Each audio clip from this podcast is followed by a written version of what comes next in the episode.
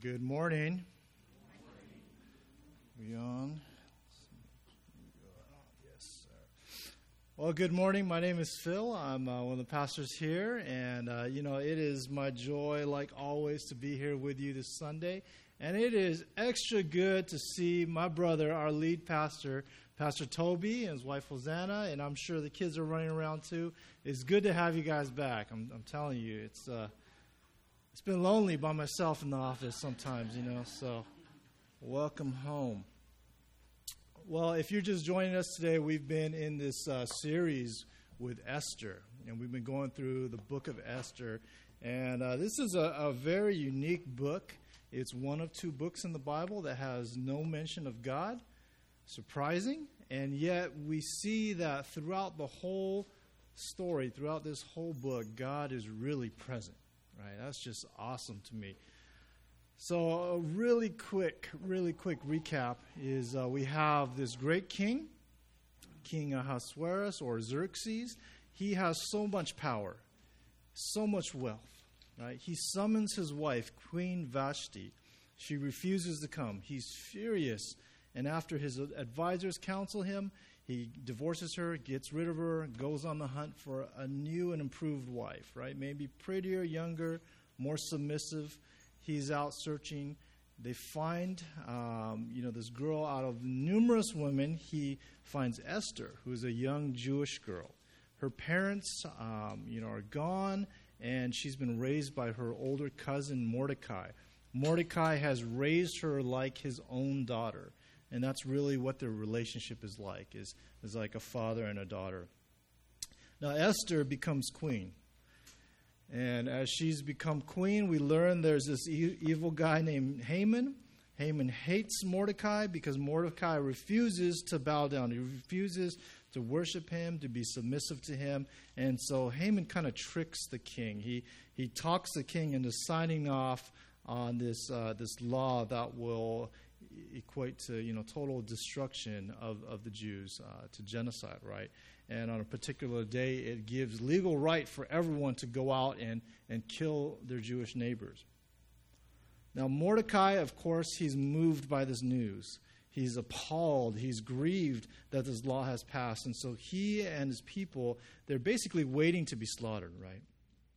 So what does he do? He rips off his clothes. He he makes a scene publicly. He puts up. He dresses up in rags. He's he's wailing. He's showing his his angst in this this this law. That like how could they do this? How could you pass a law that legalizes the killing of all the Jews? Now Esther, she's kind of isolated from this. She's in the palace and she hears about her cousin, her father figure, Mordecai He's acting a fool out in public and he's causing a scene. He's, he's disruptive. And, you know, maybe she's a little embarrassed. Maybe, um, you know, she's feeling it. Even though people don't know that they're related, she's inside like, man, that's, that's embarrassing. Why is he mourning? Why is he acting like this? So she sends clothes through one of her servants, sends clothes like, hey, put on these clothes and she gives them to Mordecai, but he is like, no, I can't, I, I can't do this. Like, you don't know what's going on. So he sends back a message, basically letting her know, hey, do you know what has passed? This law that has passed? You know, it would be weird for me. It would be wrong for me. It would be outrageous for me to not act like this, to just let it go. And then he puts the ball in her hands, right? The last time Pastor Toby was here, he spoke on Esther 4, and this is this pivotal chapter, this, this uh, great, great uh, you know, moment in the story where, where Esther and Mordecai are exchanging messages, and basically Mordecai, he tells her, think about it. You've been made queen out of all these provinces, out of all this land, you have been made queen this young Jewish woman, you've been made queen. If you don't do something about it, you know what? I, I have faith that God will take care of us. He doesn't say God, but, you know, I, he has that faith that someone else will rise up. But he says, Do you really think that you're safe? That just because you're in the palace that you're safe, when they find out you're a Jew, you're probably going to be killed too.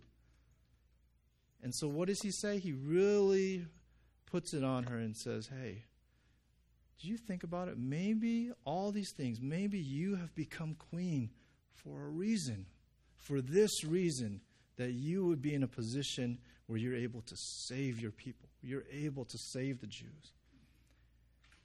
And so she says, he says that, and and um, and she responds saying, "Okay, you know what? We're gonna we're gonna I'm gonna pray and fast. I'm gonna pray and fast, nothing but water, for three days. I'm gonna pray and fast, and you guys do the same thing. Pray for me. Pray for this situation. This is uh, some call it the Esther fast. I've done this before. Last year I did it, and it was not easy I'll tell you that. I was not easy, but but even in that time, three days of prayer and and, and fasting of just water, God is like He's right there. He's so close because you're like, and especially for me, I'm like, man, three days with no food, like it's terrible. And I was uh, feeling like I was to die, like really crying out to God, like, help me, Lord. Uh, but that was this amazing time, right? And that's what they're doing here. Is they're they're taking three days. It looks like the end has come, right? Like, hey, there's this crazy law. It's the end is drawing near, and then three days, prayer and fasting.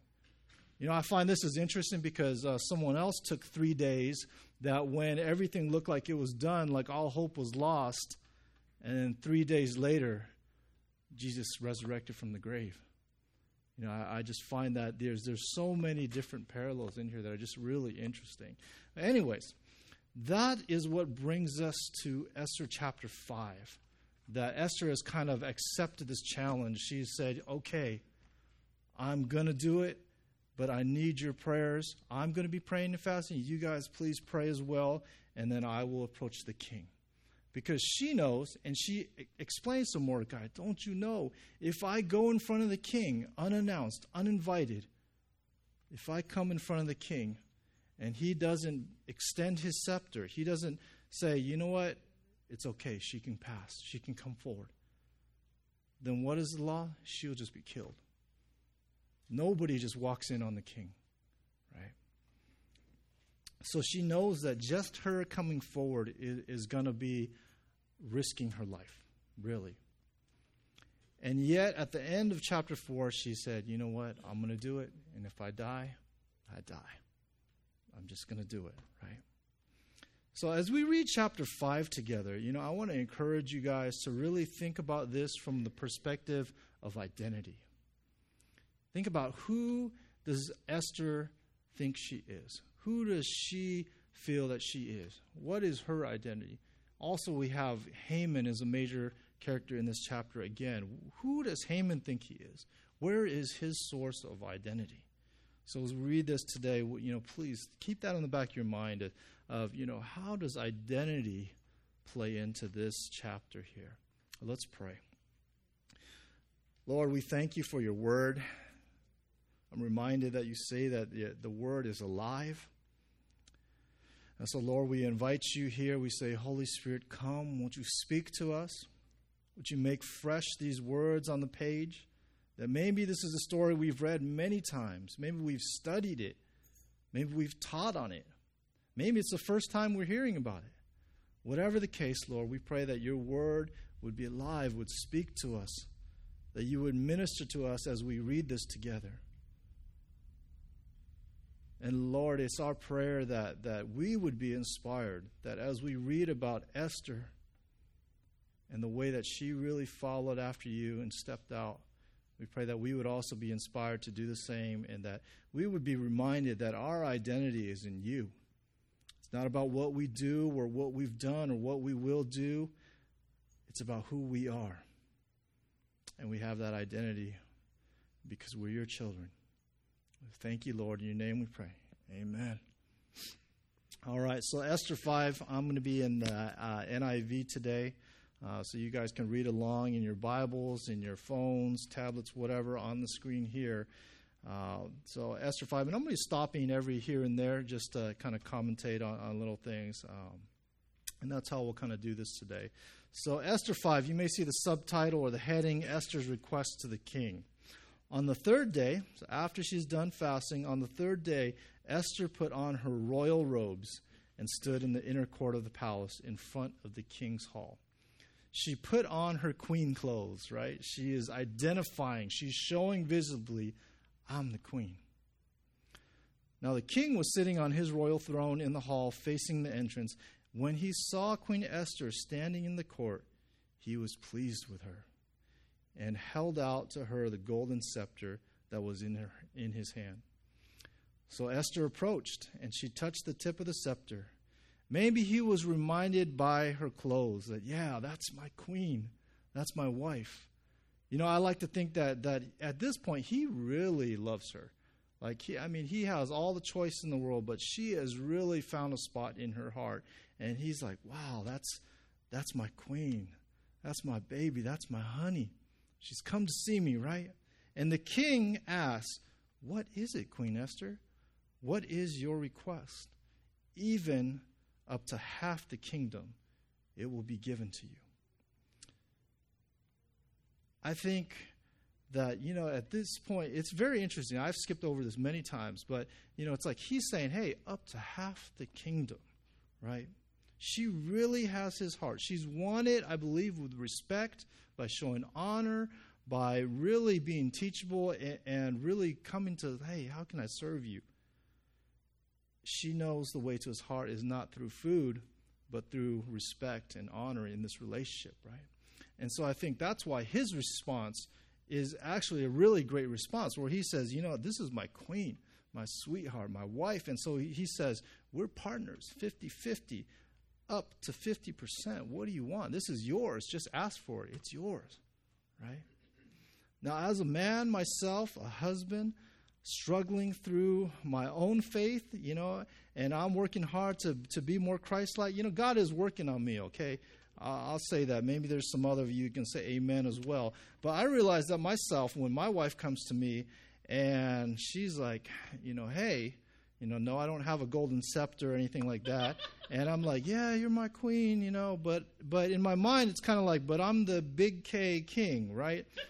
Maybe it's more like you can have 10% of what I got or like $20, which is about the same, but you know, it, it's like you need a manicure cost how much? What? Like dude, I got a $3 nail clipper from Walgreens and it's lasted me like 10 years, you know what I mean?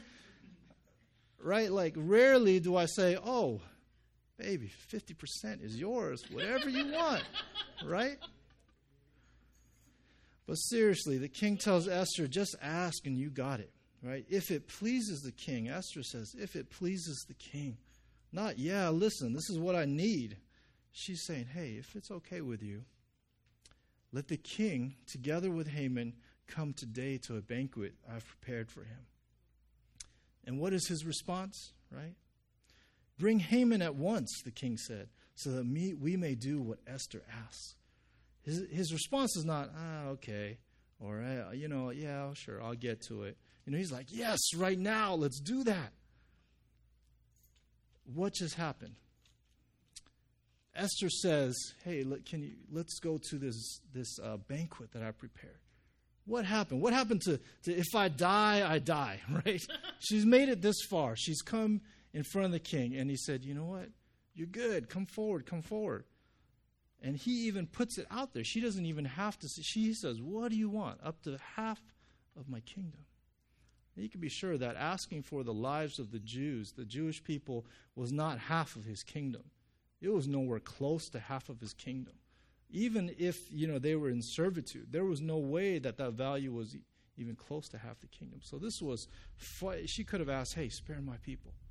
You know, right there and then, he's putting the question in front of her. Now, some people think, you know what, maybe Esther was still pretty scared.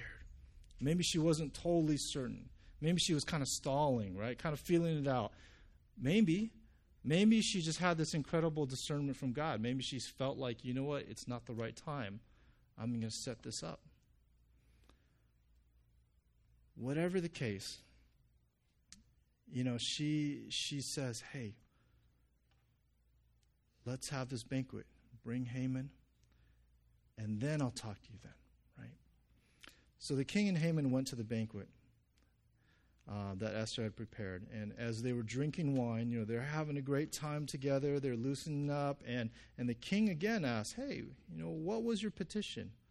What did you want? It will be given to you. And what is your request? Even up to half the kingdom, it'll be granted. And here in verse 7, Esther replies, My petition and my request is this if the king regards me with favor, and if it pleases the king to grant my petition and fulfill my request, let the king and Haman come tomorrow to the banquet I will prepare for them. Then I will answer the king's question. You know, I think, what? they prayed and fasted for three days. I'm sure in that prayer was like, God, please don't let me die. I want to do this thing for you. If you will just show me, you know, have you ever prayed these prayers like, just give me a sign, Lord? Just do something in this direction so I know, you know, just show me something. If I was Esther, I'd be like, please, just show me that if I go before the king and I don't die, then I know you're with me, God. I know you're with me, and I'll be bold. And it's like she goes before the king. He says, Wow, you got favor. You got favor with me. Wow, whatever you want, up to half the kingdom. And yet I think she's like, you know what? Uh, okay, let's let's let's have a dinner.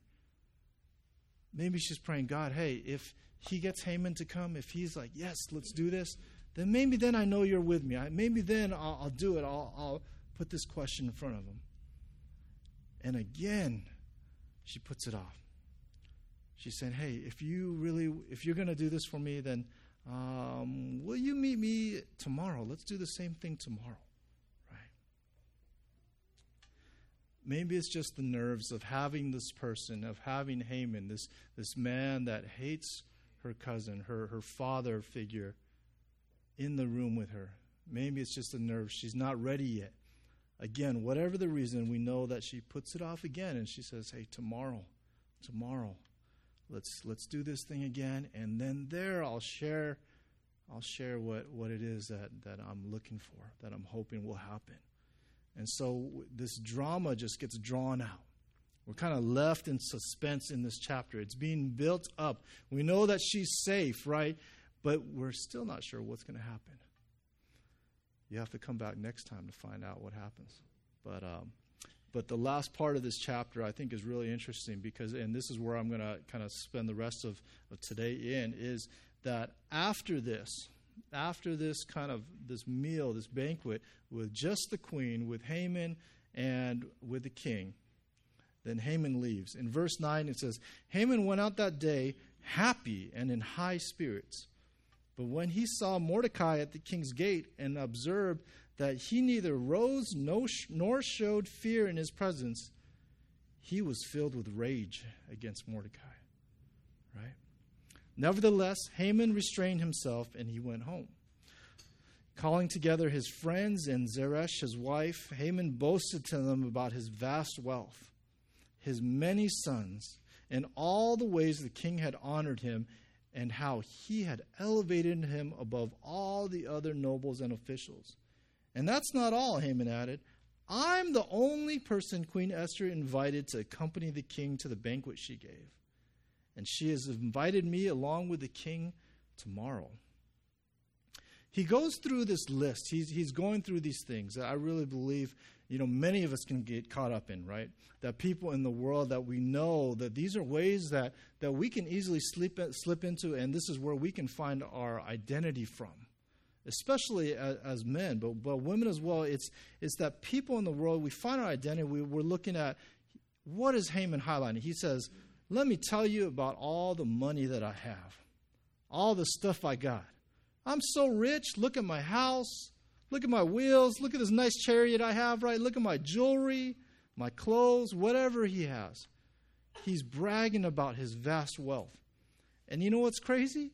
It was true. He really was really, really wealthy. Remember, I told you, uh, Haman was kind of like the Jafar of of, uh, of Persia, right? He, he was that, that kind of grand vizier. He was this uh, right hand man to the king. And so he had all kinds of power, all kinds of wealth. And we know that, that today, today people are still finding identity. People are still showing how wealthy they are, right? We show it by the way that we dress, our house, our zip code, cars, whatever it is. It's easy to find wealth as a, a mode of, of, you know, who are we? How special are we? How secure are we? You know, how validated are we? And the Bible says that, that money is the root of all evil, right? No. the Bible says that the love of money is the root of all evil. Right? Money is just money. We know that God is the one that gives us the ability to work, to earn money, that God is the one that provides for us. Money is not evil, but the love of money, finding value, finding worth in how much money we have, it's wrong and it's empty. And we see that it, it just leaves desiring more, right? And then Haman, he continues and he says, Hey, I got a lot of sons. I don't just have a son or I, I have sons and daughters. He's saying, I got a lot of sons. I have a legacy. I'm a man, right? Because in those days, the sons were prized, they were held high. And at that time, if if you were a, a man and you had sons, it was kind of like this sign of like, hey, I'm a manly man. You know, I have sons. I'm favored. I'm blessed. I'm strong. I'm virile. Seriously, it was like this was a sign of, man, that's a real man. He's got a bunch of sons. And today we know that there's no correlation. Like it doesn't make you manlier if you have all boys or uh, you know versus girls or something like that. But but still, we we we hold our children right. We we maybe compare and, and look at other people's children and what school do they go to, what kind of career do they end up with, Maybe it's easy for us to brag about, you know, hey, this is what my, my kid's doing, right? Yeah, my son, he went to Harvard. He's a doctor. He's MVP of his basketball league. Still has time to help out and tutor disabled students at local middle school. He even cabin led a PCJC family camp, and three out of five kids in his cabin got baptized, right? We can easily just like, man, let me tell you about my kid, right? Because that makes us feel like, man, I'm a success man, that's who I am. I'm a, I'm a good parent, right? And so he said, I have many sons. And he continues. He says, he's bragging about, guess what? Guess who I know? I know the king. The king knows me. He wants to hang out. In fact, the queen, she likes me too. She invites me to exclusive dinners. Just the three of us the king and the queen and me, right? He's like, man, I know people. And we get excited about famous people, right? I mean, I've sports stars, actors, uh, politicians, people of power. I, have met my share of, of famous people. I, have been on TV in, in, videos, had my five seconds of fame. But but Haman is eating dinner with the most powerful man in their time. Okay, and his wife. Haman is really in with with the A-list clubs, the people of power and in, in influence, right? And so he's again, he's like, when we talk about wealth, he's got it. He's got the sons, and he's got the connections. He he knows people, right?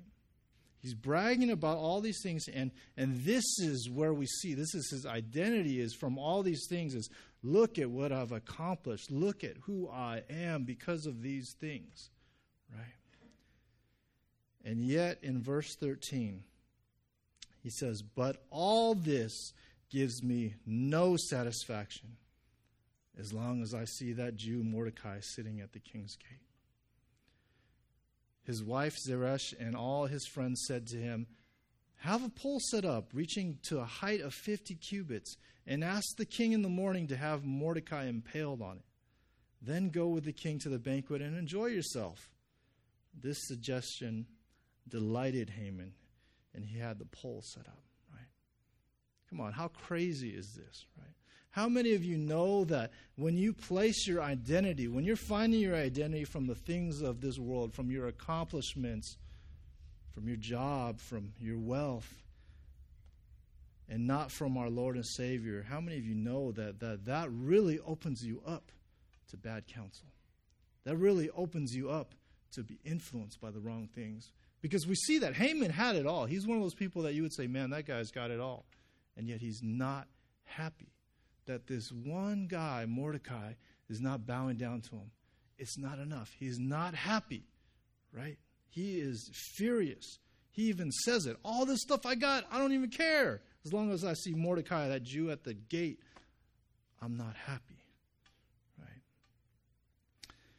You know, as Christians, I believe that we need to shake off these things, all these things that Haman mentions. We need to know that we're children of God, that He is our Father, right?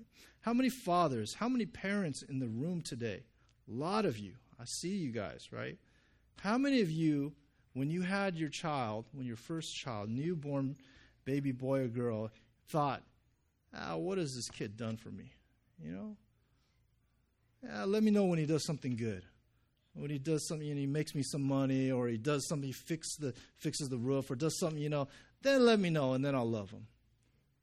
You know, we have, uh, I just, uh, I don't know how many weeks she is, but my, my brother in law, and they have this uh, little baby girl, Sarah, and she's a month old, you know. And everyone's excited just because she's alive, right? Nobody is thinking, man, what can she do? Show me what tricks does she do, right? no, it's just like, oh my gosh, she's so cute, right? And I've been there, right? It's like, oh my goodness, so cute. Oh, it had exploding, you know, diaper. Wow, that's awesome. Take a picture, right?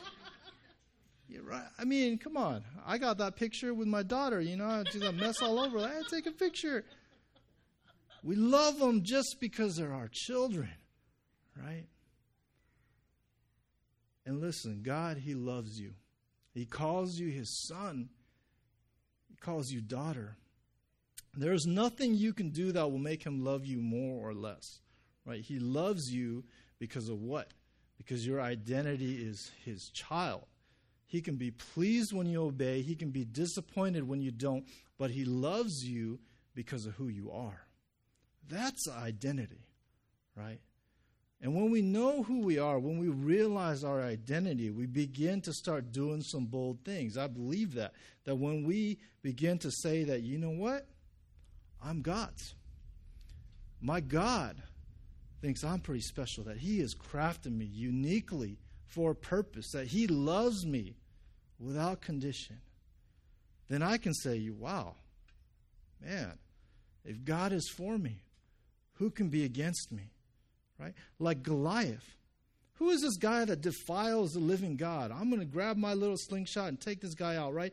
Maybe we begin to live like maybe I was born, I was placed, I was put in this position for such a time as this. Right? When we have our identity in Christ, when we know that we are sons, we are daughters of the Most High God, He's got our back. That when we see that He is calling us to do something that, like Esther, we can say, you know what? I'm going to do it. And I know God's got me. And what's the worst that's going to happen? If I die, you know what? I die. But I know that I'm going forward and I'm serving my Lord. That at the end of the day, that I'm His and He is mine. And when you have that kind of identity and that kind of security, there's no situation, there's no circumstance that is going to take away your worth. Right?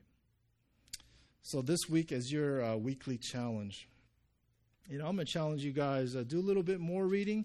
It's easy reading, people. I, I promise you, it's easy. It's exciting. This is a great, great book to read. So read Esther 1 through 5. Uh, refresh your mind about everything that's gone on. Read Esther 1 through 5 and see if something new stands out to you. Grow, consider, and pray about where you get your identity from. You know, this is something that I myself, I need to constantly check myself, right? And I can see it in the way that I react to different things. I can see it in the way that, that like Haman, he's open to bad counsel. That when someone speaks to me, or I see an advertisement, or I see a, a TV show, whatever it is, and, and it's speaking to me, and I'm like, oh, really? I'm open to it. I know that, whoa, whoa, I gotta, I gotta recenter myself. Like, who am I? I'm a child of God. Right? What is important to me? What is important to my Lord? Know, grow, overflow. Um, you know, I really challenge you to think about a relationship in your life that is challenging you. Maybe like Haman, you feel like, you know what, I'm pretty good. God's taking care of me. But there's this one person that is really bugging me. There's this one person that has really rubbed me the wrong way. You know what? Maybe you're okay right now, but I encourage you just pray about that and be open to what God says. Think about a relationship in your life that has been challenging you and make one decision this week to live like a child of God would. Right? Maybe it's not reacting to that person. Maybe it's that in your your your time of frustration or, or maybe you're a little bit angry that, that you would just stop and say, God, I don't want to feel this way. Even if they're wrong, you're just, God, I don't want to feel this way. Help me to change. Help me to, to act like, like I'm your child. Like I know that you're for me, that, that you know you're with me, that I don't have to fear anybody. Know grow, and overflow. All right, let's pray. The team, you guys can come back up. Lord God, I, I thank you for your word. I'm so grateful because it speaks to me every time. And God, I'm reminded right now that it's a battle, Lord God, that, that it is truly a battle, that, that even something as simple as, as reading our Bible, that there is literally a war going on that we find it hard, we find it um, tired, we find that I don't have time, or whatever it is, there's so much opposition to us even reading your word in our daily lives. That as our regular weekly routine goes by, sometimes it is so hard to have that discipline to read your word. But God, I ask that you would give us victory, that you would help us to know that it is so important for us to read your word and to pray. And that this week we would be challenged to, to dig in deeply. And that we would be people that know that, you know what, it doesn't stop there. It's not just about reading the word, but you've called us to act upon it. You've called us to be your light in the world, that you've called us to be salt and, and to actually make a difference in the places that we go. That you have empowered us as your children that we would be able to step into situations and carry your peace, bring forward your love, and to impact our world around us. So, God, let us be those people. Let us be your children, represent you, and sharing about your love to all that we come in contact with. Thank you, Jesus. Thank you, Lord. It's in your name we pray. Amen.